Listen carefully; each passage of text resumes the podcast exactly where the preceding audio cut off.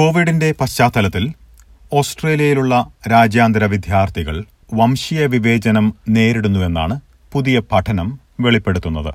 നിരവധി വിദ്യാർത്ഥികൾക്ക് ജോലി നഷ്ടമായിരിക്കുന്ന ഈ സാഹചര്യത്തിൽ കഠിന സമ്മർദ്ദങ്ങളിലൂടെയാണ് ഇവർ കടന്നു പോകുന്നതെന്നും റിപ്പോർട്ടിൽ പറയുന്നു.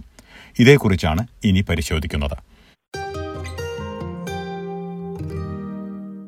കഴിഞ്ഞ വർഷം മാർച്ച് മാസത്തിൽ മെൽബണിൽ പഠനം ആരംഭിച്ചതാണ് ടൂൾസിക റാവോ വിക്ടോറിയ സർവകലാശാലയിൽ ക്രിമിനൽ ജസ്റ്റിസിൽ മൂന്ന് വർഷത്തെ കോഴ്സ് പൂർത്തിയാക്കുകയായിരുന്നു. ഇരുപത്തിയൊന്ന് വയസ്സുള്ള ടൂൾസികയുടെ ലക്ഷ്യം. മൂന്ന് വർഷത്തെ ഈ പഠനത്തിൽ നിന്ന് വളരെയധികം നേട്ടമുണ്ടാകുമെന്നുള്ള പ്രതീക്ഷയിലായിരുന്നു ഇവർ. Coming from a small island in Mauritius to a country like Australia, I was really scared of how the culture would be here. But luckily, I was able to get like good support from people. For one time, I was just walking down going to do groceries, and this random person just like talked to me, and he was like, "Oh, what are you doing here? Like, go back to your country or something." എന്നാൽ നമുക്ക് എല്ലാവർക്കും ഇപ്പോൾ അറിയുന്നത് പോലെ വിദ്യാർത്ഥികളുടെ പഠനം ഇപ്പോൾ പഴയതുപോലെയല്ല നടക്കുന്നത് ടൂൾസിക നേരിടുന്ന പ്രതിസന്ധിയിലൂടെ നിരവധി പേരാണ് ഇപ്പോൾ കടന്നു പോകുന്നത് ന്യൂയോർക്കിൽ നിന്നുള്ള റേയ് ജെങ്കിൻസ് കഴിഞ്ഞ അഞ്ച് വർഷമായി ഓസ്ട്രേലിയയിൽ കഴിയുന്നു.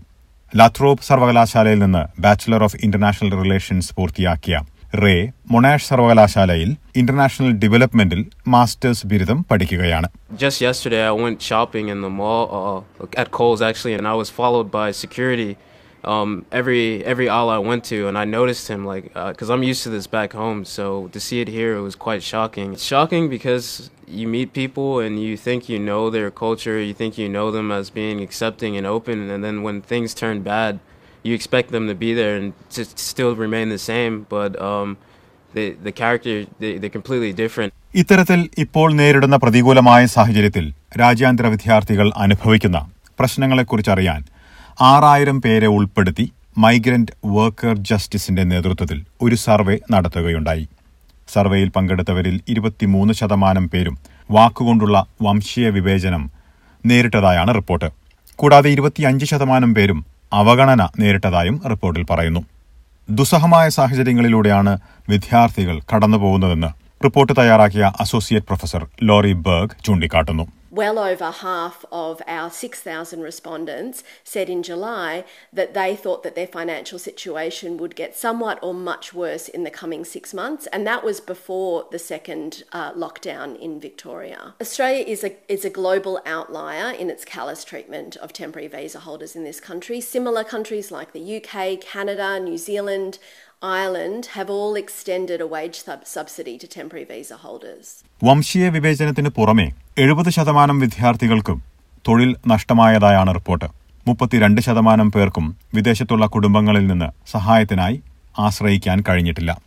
അതേസമയം പകുതിയോളം പേർക്ക് വാടക നൽകാൻ കഴിഞ്ഞിട്ടില്ല. നാൽപ്പത്തിയെട്ട് ശതമാനം. നാൽപ്പത്തിരണ്ട് ശതമാനം വിദ്യാർത്ഥികൾ വീടില്ലാതാകുമോ എന്ന ആശങ്ക അറിയിച്ചു.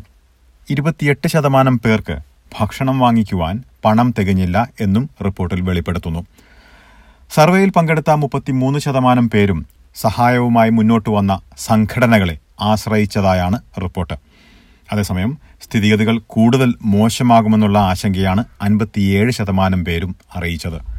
അടുത്ത മാസമാകുമ്പോഴേക്കും മുപ്പത്തിയഞ്ച് ശതമാനം വിദ്യാർത്ഥികൾക്കും സാമ്പത്തിക പ്രതിസന്ധി കൂടുമെന്നാണ് റിപ്പോർട്ട് പറയുന്നത്. ഇത്തരത്തിൽ വളരെ ദുസ്സഹമായ സാഹചര്യത്തിലൂടെ കടന്നുപോകുമ്പോൾ വംശീയ വിവേചനം കൂടിയിരിക്കുന്നത് ദുഃഖകരമാണെന്ന് ടൂൾസിക ചൂണ്ടിക്കാട്ടുന്നു There's also this perception that international students are very rich.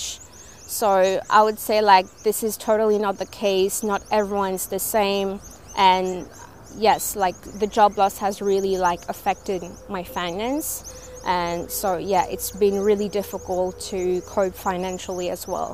June മാസത്തിലെ കണക്കുകൾ പ്രകാരം ഓസ്ട്രേലിയയിൽ ആറ് ലക്ഷത്തി മുപ്പത്തിയേഴായിരം രാജ്യാന്തര വിദ്യാർത്ഥികളാണ് ഉള്ളത്.